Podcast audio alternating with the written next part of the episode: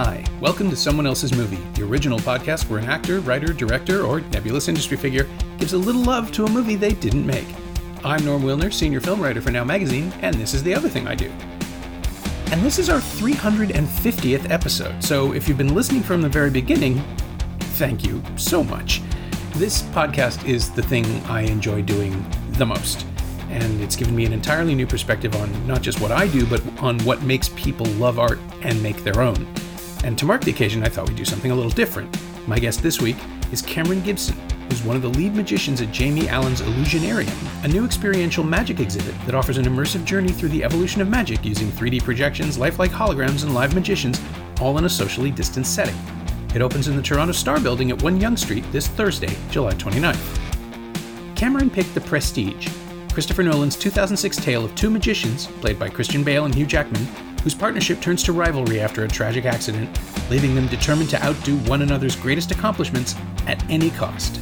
Made on the heels of Nolan's Batman Begins with much of the same creative team, it's a lavish costume drama that now plays like a prophecy for the rest of Nolan's career. I think I mean that in a good way.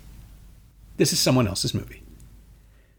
Cool. So yeah, um, the Prestige. Uh, I am actually a, a professional magician. My, my name's Cameron Gibson. I'm a professional magician. So I thought, what better movie to to talk about on a, a podcast about movies than a movie about about magic? So yeah, simple as that, really. Yeah, but is it magic? Is it science? It's the the back and forth throughout the whole movie that I think is the reason people still, you know, love it so much. Is that it? It's Christopher Nolan doing his cold cerebral thing, but wrapping it in a story where you really are encouraged to to wonder over and over and over again what exactly is going on. Oh yeah, absolutely. And I think the um the kind of parallels with with, with magic and, and, and the science themes that go throughout it, and uh, and also the magic and, and, cinema as well uh, have a kind of rich history uh, with each other. Um, I think it's David Devant who was like the the creator of the Magic Circle in London, was one of the kind of pi- pioneers of early cinema, and he created uh, a lot of film technology and, and that kind of thing. Um, so yeah, I just think this movie is a great, a great mixture of all those things in one lovely package, wrapped up with Christopher Nolan's bow on top. So yeah. When did you first see it? What was your first encounter with it? So I was uh, I was probably a little young to see it in the in the in the cinema. I didn't see it in the cinema. Um, I think I, I so I got into magic when I was about eighteen or nineteen. So most people get into magic when they're when they're kids. Um, but when I was about eighteen or nineteen, that's when I really started this this love of, of magic. And at that time, I remember just trying to find everything I could about magicians, whether it was books or TV shows or uh, or movies. And um, at the time, there wasn't too many movies about magic out there. Um, it wasn't very cool when I first started it. It's kind of become a little bit more cool in the past few years, I think. Um, and I think the Prestige has has a role to play in that. Um, I think it came out around about the same time as is it the Illusionist? The uh, yeah, they were they, they, were released within weeks of each other. It was very confusing. Yeah, okay, so I'd imagine there was some little rivalry there and and some some rumors about why that was the case. Um, but yeah, of the two, uh, Prestige is definitely definitely my favorite. I have to say. Yeah, it's had more staying power. I think the the problem with the illusionist is that it really does just settle for a, a big bait and switch. And yeah, absolutely. There, there's not. It's funny. I remember at the time thinking that the Prestige was the weaker of the two because I figured it out and it annoyed me. Like okay, it just, it, it, yeah. Well, mostly I figured out. I mean, obviously, what is it? A 15 year old movie. We can spoil it a little bit. Sure, of course. I I very quickly figured out because the movie does sort of lampshade it that there are two Christian Bales that that's his act, and the sure. bigger surprise is obviously what's going on with with Jackman's character, the story of two Alfred Bordens and one Robert Angier, and they have to fight uh, for primacy in the magical world, and and it became very clear to me very quickly that Nolan was hiding the other Borden, that Alfred's brother was being obscured to us. Yeah. And so there's only one answer for that. Plus, they lampshaded early on with the thing about the birds. Yeah, I mean, I think the very opening scene actually is the the birds, and uh, um, Michael Caine's character Cutter literally almost explains the the plot of the film in in, in the first three minutes. Which, um, I mean, I didn't catch the the plot twist until it until it hit me, obviously. Um, so that plot twist, if you don't see it coming, hits you like a like a ton of bricks. Um, but yeah, and then rewatching it again, uh, I did the other day. It's amazing that there's just so much foreshadowing through it, and it's almost I almost feel like how did I not How did I not see it coming? Yeah. And it's the best thing about the film now is that it doesn't matter. You can still enjoy it knowing what's going on, which is the thing that I love about Nolan's films is that they welcome you into their maybe not the later ones, but um, they welcome you into their process. I can still watch Inception and look at the construction of a given scene, and it doesn't really like the whole point of that movie is that it doesn't matter what's going on as long as you keep the momentum up. Um, yeah, I think that's the beauty of Chris Nolan films is that they are uh, they're amazing pieces of, of, of filmography and, and well created, but he keeps them nice and generally speaking accessible for people. So a- anyone can watch it. You can watch it loads of times. And actually, this time when I watched this film um, for, for, this podcast, because I was watching it with a bit more of a critical eye, there was things I, I, I mean, I've seen this film probably 10, 12 times um, at least. And there's things I picked up this time that I'd never picked up before, which, uh, which is a sign of a, a, a well layered movie, I think. Yeah. Well, you got to tell me what, what were the, what are the things? What did you notice? Yeah, so the, the, the biggest thing, and I actually, in, in all fairness, I've, I've read a little theory about this before I watched the film, but um, there is a theory that, um, I mean, because we can talk about the cast in, in a second, because it is an incredible cast as well. Sure. Um, but there's a theory that um, Nikola Tesla, who in the movie is played by uh, David Bowie, which again is an amazing casting. Yeah. How'd you get David Bowie to play Nikola Tesla? Um, but I, I think actually that I think it happened because, um, wait, if I remember correctly, Nolan said that no one else could do it. That he was the only, he was only ever considering Bowie because he wanted uh, a delicate ethereality. I think is how he put it. Like somebody, it's mostly because of The Man Who Fell to Earth, which was a, a movie that impressed him a lot. He just wanted someone who you would believe was in touch with something that no one else could see.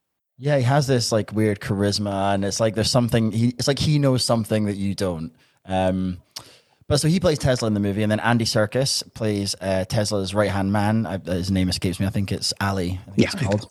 Um, and there's a theory that actually Andy Serkis is Nikola Tesla, and that they have this act going on as well, and that, that, that, David Bowie is his like his front in the same way as as each of the magicians at, at various points throughout the movie have uh, a double or someone that stands in for them. Yeah. If you watch this movie with with that theory in mind, um, it does hold up and it holds up remarkably well because when anything goes wrong with any of the technology, it's Andy Serkis who fixes it, not Tesla. Andy Serkis um, leads them in uh, out of the room. Um, he explains a lot of the the, the, the stuff, um, and he's the one that, that travels around the, the country to go to, to, to the expos and demonstrate the technology. Yeah. So I really enjoyed that little kind of side side note. Yeah, well, there's nothing in the movie to disprove it. Yeah, no, absolutely. And, uh, yeah, I, I, mean, it doesn't make too much of a difference to the movie, movie whether it's true or not. But uh, yeah, a little bit, of, a little bit of a fun fan theory, I guess. Yeah, well, and and it stands to reason too that no magician or scientist is ever seen alone. Right? They're always they always have someone to bounce exposition off of or someone to interact with in a given scene. And I, I suppose a movie where somebody just sits and tinkers at a bench would be boring, but yeah, I, I, you you know it's it's Watson and um, and uh, Alexander Graham Bell. thank you. Yeah, it's that's a fun one. Canadian people, for some reason, claim that as a Canadian invention. Oh yeah, it's very important to us, but it it's was sort of. I know it was a shared thing. I know. We'll we'll we'll, we'll share it. It was a long distance call. I accept that. but but it's also something that is very, very specifically Victorian, right? Like the idea of gentlemen working together in a room to create the miracle, which is what the prestige is all about. It's everyone's immaculately dressed except for Alfred Borden, who's a little scrappy. Um, his brother seems even worse. Yes. And uh, there's just this constant sense of him needing to prove himself to the point of mania. And that was the other thing that that worked against it for me the first time through is the idea that to make this work, they would have had to be doing this since they were five. Like it, the, yeah. the idea that one of them has no life or is completely subject to whatever else is going on in the world, it, it's absolutely illogical, but it's also the kind of Dickensian flourish that you would buy in that era. It works for the time. And it took me a couple of viewings to really get my head around that. It's that, yes, of course it wouldn't work now, but a hundred odd years ago, you could probably, at least in a narrative, you could sell that. You could make somebody accept this. Yeah, and I mean, in the history of magic as well. I mean, the the, the, the whole movie stands up to to the, the, the kind of history and the, the how, how things were actually done um, back then. And um, there's some incredible stories in the history of magic, which kind of are, are true stories about the lengths that people go to to to make things happen and, and make make magic tricks real and and, and amazing. Um, and uh, you know, there's people who lived whole fake lives as as, as different different races, um, actually, um, in order to to make themselves seem more mysterious and like they had these kind of powers back then. Um, so it really is a, a, good a good reflection of, of the history of magic, and I think that theme in the in the movie there about how far will someone go to to, to make something work is a is, is a really fun one for me because as a professional magician, I know like never underestimate a magician. I've known people that w- that will go to a venue for that they're doing a show at like a week before. They'll stick something to the roof as like a guest, and then they've planned it a week in advance just so they can have that one moment of of, of magic where like the playing card appears on the roof or something. Um, so yeah, I mean it's it's it's a fun one for me as well, definitely. Yeah, there's that theater kid energy, right? Where no matter what it is, it's worth it if it works. Yeah, absolutely. Um, but yeah, I mean, it's just a, a movie that, that, that, sparks the, the inner child in me from, from start to finish. And yeah, uh, yeah, very relatable for a magician. well, I mean, I again, I, I hesitate to spoil the ending of the film, even though it's fairly well known, but it is an absolutely horrific image that everyone is fine with. I mean, I remember the audience applauding, and it's like, no, guys, no, that's horrible. He's doing yeah. this to himself over and over and over again. Yeah, the final frame of the film is is kind of harrowing. Uh, yeah, but of course, that's the beauty of of Nolan. Like he always knows how to go out. He always leaves you on a high no matter what you're seeing. And yeah, you you have the payoff to the entire end of your story, which is that he is a pretender. He's perceived as somebody who just, you know, takes credit for looking the part rather than actually performing and putting the work in. But of course, he's doing far more to himself than anyone else can realize. Yeah, and I think I mean it, it's really it seems like it comes from a place of kind of selfishness within them as well. It's not like they they actually don't care. I think in the movie what the audience thinks, which is what you you think that would be the end goal of any performer is to to to, to amaze the audience, but because of this this rivalry and, and the length they go to, it seems by the end of it they don't they don't actually really care what people think of the show. It's just what people think of him.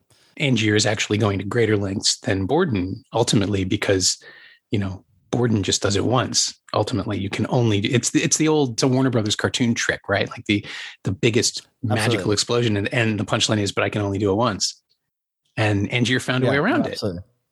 I mean, the, the two characters of uh, uh, um, Angiers and Borden really embody those two kind of sides of, of performing. I think you've got the the person that puts in all the work and and, and the effort, um, but but maybe doesn't have that stage presence and that that that flamboyance, as you say. And then you've got um, Jackman's character, who is until towards the end of the film doesn't work as hard or or or, or as fast, but has that uh, that ability to to entertain.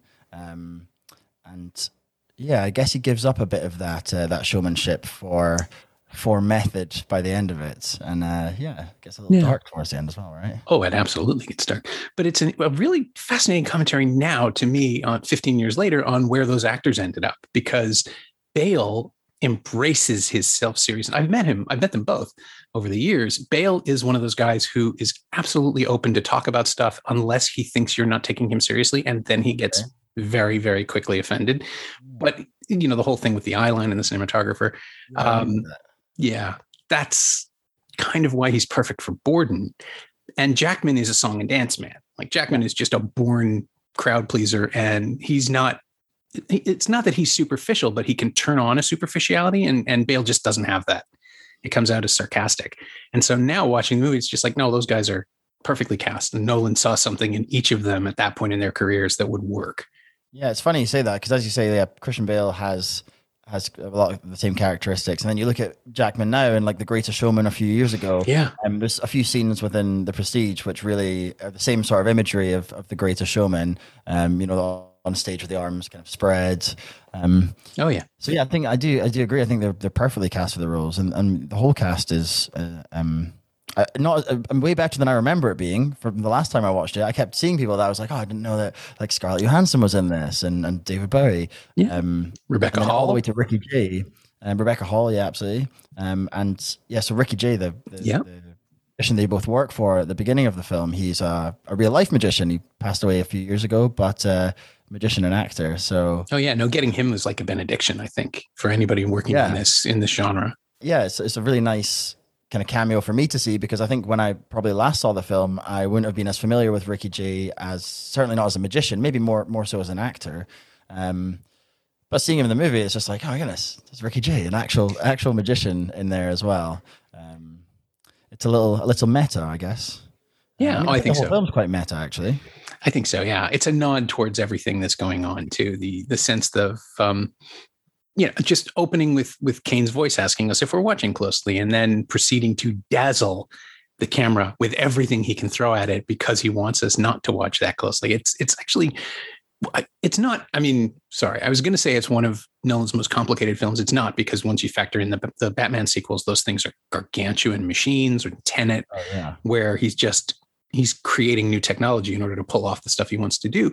But the prestige is the one that keeps talking over itself that it's i think trying to distract the audience with the dialogue and the personal situations even though ultimately it's a really straight line narratively. It's um i don't know if it was his first film where he didn't play with time but it's certainly one of the few where Well, yeah, it I just mean- pro- it progresses in a straight line. One of my one of my favorite films uh, uh, at all is, is Memento, another Mhm. obviously Chris Nolan film, and that is is massively plays with time. The, the scenes alternate and it, they meet in the middle, and I just I love that that concept. Um, but but I think I think he it's it's fairly linear in the Prestige, but there is moments where they jump back into into memories and back and forwards, and he and he, he does that quite unapologetically in this as well. I don't think he ever uses like there's no like dream sequence kind of fade out. It's just kind of straight cuts um, which lets you kind of piece it together yourself. I think it lets you work out the puzzle uh, yourself rather than just being being handed to you on a on a plate. Um, which I think is one of the other things that people love about Chris Nolan movies. Generally speaking, is that they they they get to work out themselves. It's not just just handed to them, and you have to you, you have to watch it. You have to engage with it, and you have to uh, kind of get involved with the the movie as well. Um, and yeah, he he sort of like you know he reveals information when when, when he needs to, and um, it's I think it's an interesting progression from from Memento, which I think was the first of of the kind of these types of films that he's made. Then uh, this, and then Inception came came afterwards, um, and yeah, similar kind of themes there in the way that he he reveals the story, I think, and the way that he layers things, and I just that's that's that's what I'm all about. Um, and I also think actually the, the, the structure of, of the Prestige, it's I think it's, it's been compared loads of times to uh, the same structure as as any uh, movie. Um, Sorry, the structure of, of a magic trick is the same Yes, as the structure of the movie. How he talks about it as the uh, the pledge, the turn, and the and the prestige, um, being sort of like the the setup, the conflict, and then the the resolution. Um, so that's, that's that comparison's been been made quite a lot, but um, I think the way that the plot twist happens as well is, is really comparable to to the way that, that us magicians c- construct magic tricks. Um, you know, he he relies on your assumptions the whole way through. Like you Yeah. assume that maybe there's only one Christian Bale because you have no reason to suspect otherwise. You assume uh, a whole a whole bunch of things along the way, and then he uses those assumptions you've made yourself to then of hit you hit you with a plot twist, which is which is exactly how, how I would construct a, a magic trick from from scratch. Um, yeah, I think it's amazing in that sense. yeah i'm thinking now about about that about the process of building a trick so what what is that process for you for you specifically i mean how do you decide where you're going or is the flourish is the prestige the thing that you start with like what is You absolutely do. Yeah, so that's that's the way that I do. I, I, you, you start with what do I want to achieve? If if if if magic really existed, what would Sure. I do? And maybe it's you make someone appear or you make something disappear or whatever the trick is. So you start off with that concept and then you kind of work backwards. So you you work out. Um, um, I mean, it's also a side note. The, the the pledge, turn, and prestige are not are not terms that are used within magic uh, at all. They may have been back then. I actually don't know. I maybe should have should have googled it, but um, right. but they uh they, they they don't they're I'm fairly certain kind of fabrications um for this for this film but uh, or for the, from the book I think they got adapted from I'm sure um but yeah you start with the the prestige the ending and then you work backwards and you try to to work out how you could do it. And then you work out a bunch of a bunch of methods. Um and actually in Illusionarium we re- we reference this this process and we call it the the magic maze. And the idea is that the center of the maze is the uh, the the effect, the thing that you want to achieve, the, the secret, if, if you will. Um, and your audience are walking around the, the, maze and they're trying to get to the middle to that to that secret, the thing that's guarded. Um, and it's the magician's job to close all the doors on the way. So if if you think of how to make something float, for example, then someone might think, oh, there's a wire that, that does it. So the magician has to prove there's not there's not a wire. You close that that avenue, and then they go, oh, maybe it's I don't know, like magnets or something. So you have to prove that, that there's nothing attached to it. Um, and yeah, so that's that's sort of the, the, the process we go through. It's uh, it's challenging and fun and frustrating and. Uh, but when you get there eventually, it's one of the most satisfying things in the world um, to be able to say you kind of managed to pull that off.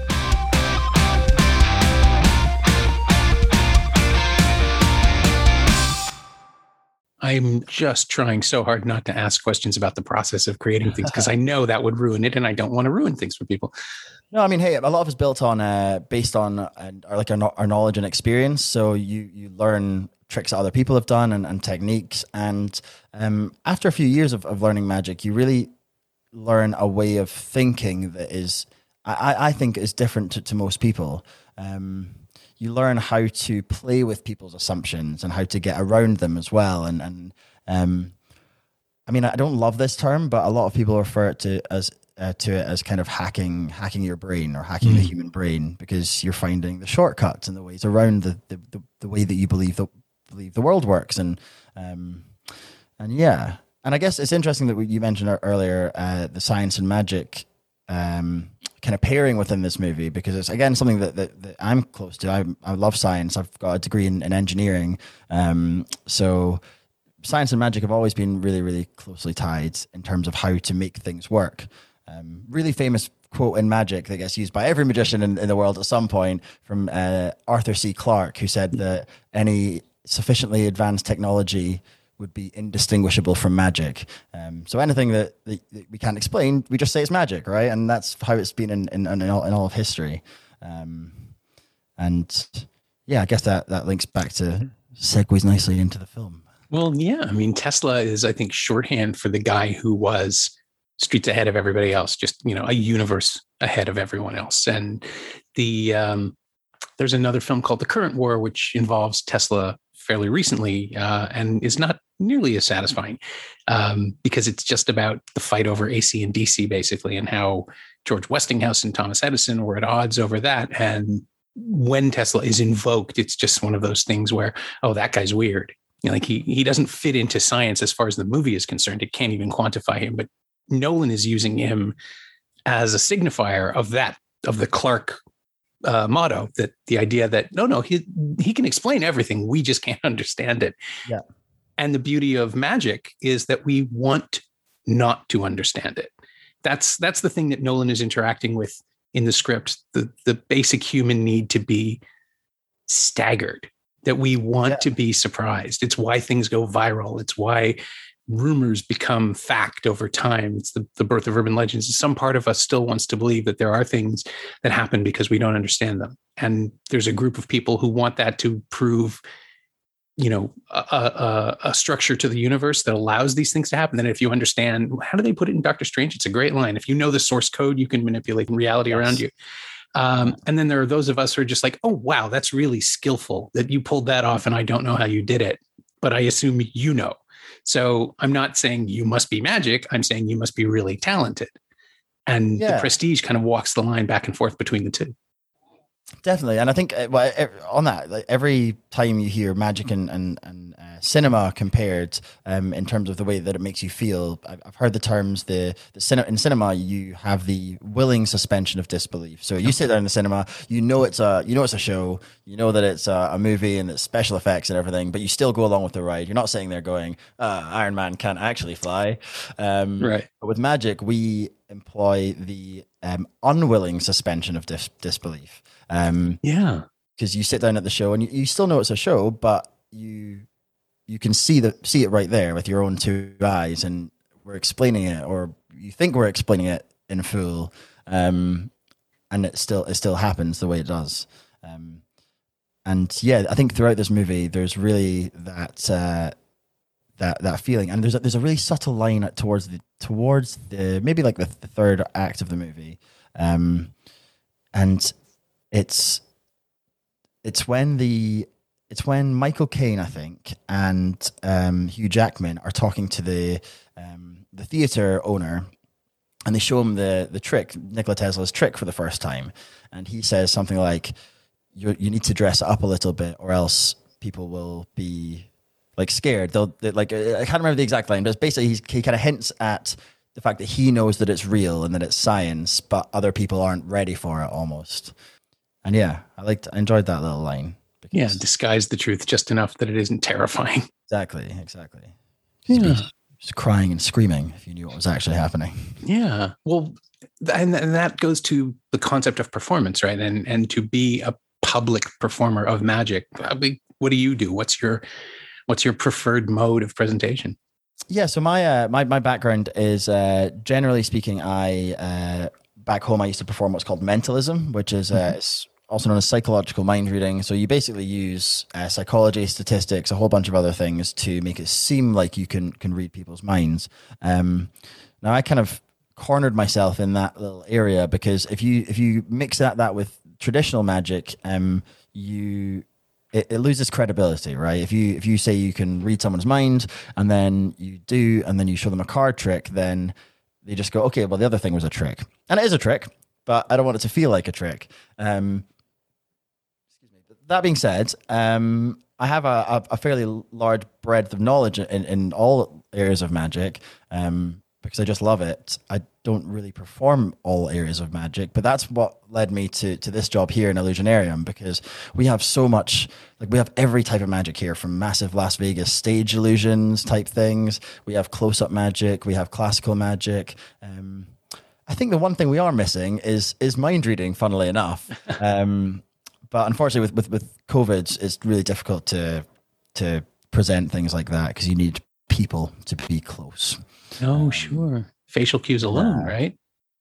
Yeah, I mean that's been one of the biggest challenges with this whole project. Actually, is is working out how to. The whole thing's been designed around uh, COVID and making it COVID safe. So um, it's been very difficult to present magic. When we first were going to open, we weren't even allowed to speak on stage, and, and so the the whole thing is done to a soundtrack with voiceovers, and the performers still wear masks and don't don't open their mouths once, um, which is a, an amazing challenge. But uh, but yeah. Yeah, I mean, if it works, it'd be amazing. I, I, can actually see that being even more sort of eerie and disturbing if things are happening uh, at a remove that way. Yeah, definitely, and it, it's it's let us show people magic so up close. It's like you see some stuff here. Like I, I'm still amazed by it that you would never see. Probably never. You you struggle to see in a theater, but here you can see it like feet away, like four, well, six feet, six feet away.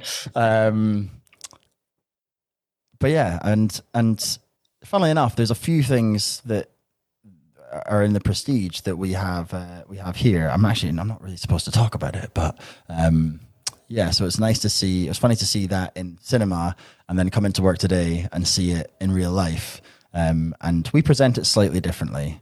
Um, but yeah. Oh, now I really want to know. Yeah. well, let's just say it involves uh, a lot of water. Okay. Uh, that, that, if you've seen the Prestige, then you know what's up. Um, but yeah. Well, that's fascinating. The um, the other thing about the Prestige, I think that that distinguishes it from other magic films, not just The Illusionist, but that little wave that was happening, things like Now You See Me, where it, it takes the work absolutely seriously while still letting us enjoy the theatricality of it. Um, so much of Now You See Me is about people tricking each other from scene to scene to scene and it just it's it's not a bad thing but there's not a lot of dramatic momentum. And so much of The Illusionist is about Edward Norton staring very intently at things and moving his fingers just a tiny bit. So you feel that he's conjuring and it's exhausting. But The Prestige finds a way to frame a film where very little actually happens as a swift, involving adventure. I mean, it, it does have that that vaguely um, exotic Victorian aspect to it that is always so hard to capture on film. Yeah, hundred percent. I think um, I mean, now you see me is is not a bad film at all. I, I Hmm. really enjoy it. It does a lot for did a lot for Magic when it came out. But I agree, it's just it's just just it's a little bit too much. I think at times, and the Illusionist maybe not enough. And the Prestige does fit like fits quite in the middle of the two. I think, and it and it hits you with enough um, kind of conflict, and the whole thing is a, a basically just a big fight between two or two or three magicians. Um, but Yeah. um, Well, and I think what was, it, what was the second part of that? Oh, just it's got that Victorian excitement, you know, like the sense of the sense that you're watching something, and we we talked about this uh, earlier in the podcast, but the sense that you're watching something that is just potentially supernatural, just a little bit magical, that it's just just beyond the veil of understanding, which was that whole thing that was going on with Conan Doyle at the time, where only one person can see the truth, and it wasn't just in his home stuff. He was interested in debunking mysticism and and and the supernatural where he could, and I think part of that fascination comes from the fact that he really wanted to be unable to debunk something. We're all chasing that same thing, the the impossible. Oh, uh, that, I mean, that's why that's why I became a magician, right? I've got this logical mind as an engineer, and, and I saw a magic trick, and I just I had to know how it worked. and then you learn loads, and, and the unfortunate thing for magicians is that the more you learn, the the less often you can be amazed because you you, you know how it's done. So one of one of the most amazing feelings in the world for me is is to be truly fooled by a by a magic trick. I like I, if I if I, if I see something I don't know how it's done, I never want to know how it's done anymore. Don't tell me. I'll beg you, but don't don't tell me under any circumstances. And um and yeah, the time setting of the Prestige that that theme was was massively um was relevant because you had a massive amount of spiritualism back then and people kind of masquerading as having these spiritual abilities and, and powers. Um and and I think again linking back to the science and magic thing, a big part of that is because that there was so much technological advancement around that time that um, the, the, the, there was almost I think there's a line in the film that's that, that actually um, says this where they say basically that people people weren't ready for it. Things were moving too fast, Mhm. and so when you saw something amazing and new, like a light bulb for the first time. Um, they're they're a wizard. They're not a they're not a scientist. They're a wizard. Um, and I actually, no, I actually think Michael Caine says that in the film as well. He says, "Oh no, this this trick wasn't made by a magician. This was made by a real wizard, or something like that." Um, Yeah, and again, if you want someone to deliver that line, Michael Caine is your guy. He's just oh, of course. If I just- deliver it, it sounds like I'm working at a kid's party. Oh, it's just it's his it's that weird little gravitas the thing he does with his voice that no other human being can do he can just drop it down like a quarter octave and all of a sudden it's the most grave and important thing he's ever said it's the, that's a magic trick in itself and i think that's the other thing too that i like about the prestige you get to watch all the actors go through their boxes and show you what they can do Yeah, no, absolutely. It's uh, it's. I think the casting in it is next to impeccable. Um, I, I couldn't couldn't see it, it being done by by anyone else, and uh, and yeah, Michael Caine. I mean, is there a bad Michael Caine film, or is there a bad movie with Michael Caine in it? there are bad movies with michael caine in them but michael caine is never bad in them Okay, that's the thing to remember okay, i've seen the swarm trust me on this it okay. happened or not. jaws the revenge dear god Jaws the Revenge. I didn't even know that existed. Oh, Jaws the Revenge. The only fun story that came out of Jaws the Revenge is that um, he was not able to attend the Oscars the year he won for Hannah and her sisters because he was shooting Jaws the Revenge. And there's one scene in the film where he's just whacking this big fake shark. And I keep thinking, that's the next day. Like, that's the day. he found out he won, and then he realized what project he was on, and he was he's like, venting. Yeah. Like this one moment. Although he's he's also very famously said he's he's never seen the film but he has seen the house it paid for. "Yeah, okay, great, so again you know when you're michael caine you can you can do stuff like that. Yeah, of course." But Uh, uh, but Piper Perabo and, and Rebecca Hall and Scarlett Johansson, you know, Nolan's not always great with women's roles um, for for most of his bigger pictures. But I think there is definitely a sense of what's being lost in those performances. That the chance for relationships is being pushed aside, or that you know human connection is being overlooked by our heroes in order to pursue their dreams. And in those three performances, maybe not so much Perabo because she gets to have a little more fun, but in Hall and Johansson, we really do see that there's a that there's an empathy there for the people who are being hurt by this. Oh, 100%. You you really get behind the, uh, the the female characters in this and you, you really care about them by, by the end of it and you can really empathize with their their, their points of view and um, especially Hall's character I think when she keeps saying things like oh today you love me or today you don't there's Right. kind of like a especially when you know the plot twist, there's a little bit of like a little bit of kind of heartache in there because you're like, oh, like, uh, and you see in Christian Bale as well his reaction to when when she says that he he acts it amazingly. He kind of depending on which which Christian Bale it is, Right. um, reacts uh, reacts kind of accordingly. Um, and actually, I did I did when I was watching it, I was interested in the uh, the, the female roles because uh, yeah, I know Nolan's not uh, as as you said not um not renowned for for his his casting of female roles. Um, and again, in this, they are very much supporting characters, but it, it was an unfortunate fact of the time, and unfortunately, still is today. Um, a fact that that that's how traditional magic was was presented. You know, it was the the assistant got on the box, and it was always a, a, a slim, attractive woman, which was um, back then for methodical purposes more than anything else. Um, the theory being that that uh, women tend to be smaller and can get into smaller spaces, um, and are were used as, as misdirection. Yeah. Um, thankfully, today we uh, the magic world in the past, I would say five years, we're we're still running, we're still a bit behind the rest of the world, unfortunately. But we're really uh, we're really trying to to uh, to smash that um, stereotype um, and, and and get rid of it completely. And we have, um, I mean, here for example, we have a team of, I think. Our, our, our, at best guess, I would say forty-five percent of the, the cast here are, uh, are, are female magicians Mhm. um, and female performers, and and that's amazing because yeah, I mean, I want to inspire everyone to get to, to get into magic and pick up a deck of cards. Um, but yeah, something the film doesn't do amazingly well. Um, but it is it does reflect the the time period, so I think it can be forgiven. you know, unfortunately, the prestige is about male ego. So it has to be two men at war. I mean, everyone around them is collateral damage, which is why you cast strong actresses to balance that. But they have to be, it has to be between the two or three men who are competing with one another because that's how society viewed those opportunities at the time. Yeah, no, it's um, and yeah, as you say, the whole film is based around that that battle of, of ego and um, and yeah, I, I agree. Yeah. Yeah. I mean, I don't know what else I was going for there, but, uh, but yeah, Johansson is there to puncture it more than anything else. And I think she does that very well. And Hall is there to show us the psychological toll, and she does that very well. Yeah, I mean, so the, like Johansson leaves in the end, and the whole Uh, spoilers, she she dies as well, um, and yeah, I guess it's they. I think they do a great job of really um, allowing the audience to feel that uh, that the, the the weight of the decisions that these these male characters have made and the the lens they've gone for their art, and it's not it doesn't just affect them, but it affects everyone around them. Um, sometimes irreversibly. Yeah.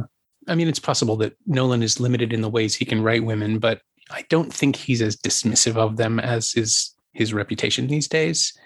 And the prestige is a pretty good argument for look, no, he thinks this stuff through. It's just it's like arguing that Michael Mann doesn't write roles for women who which you know that's true because he doesn't Yeah, he, okay. ex, he like actively excludes them but they're the female characters of the prestige are as involved as it's possible for them to be given the setup so yeah, I mean, again, this is two white guys talking about it right now, but Yeah. it seems to build a world that makes sense.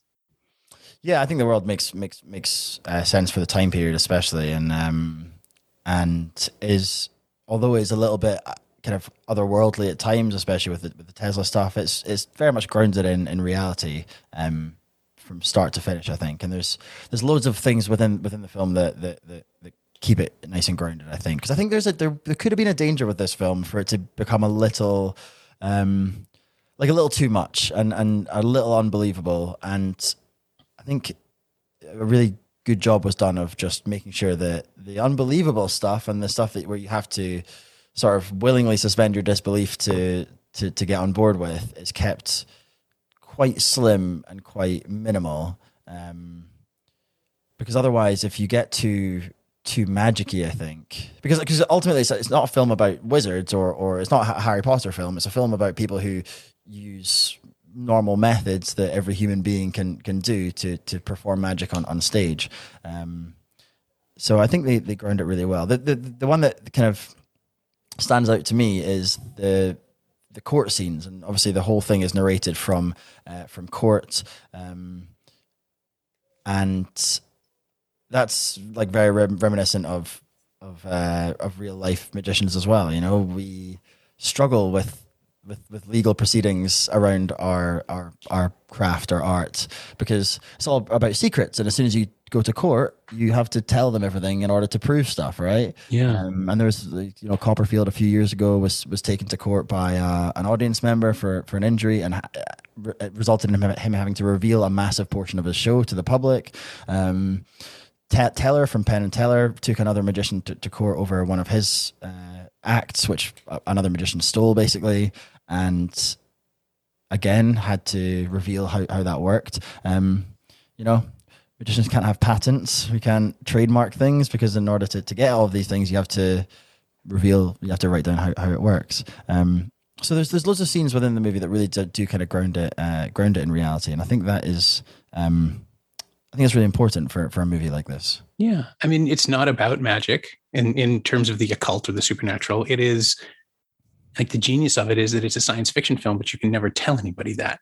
the Yeah, the no, audience is implicated in that as well. If you go out and start telling people what it is, it's less good. Like you just don't want to ruin the experience for people.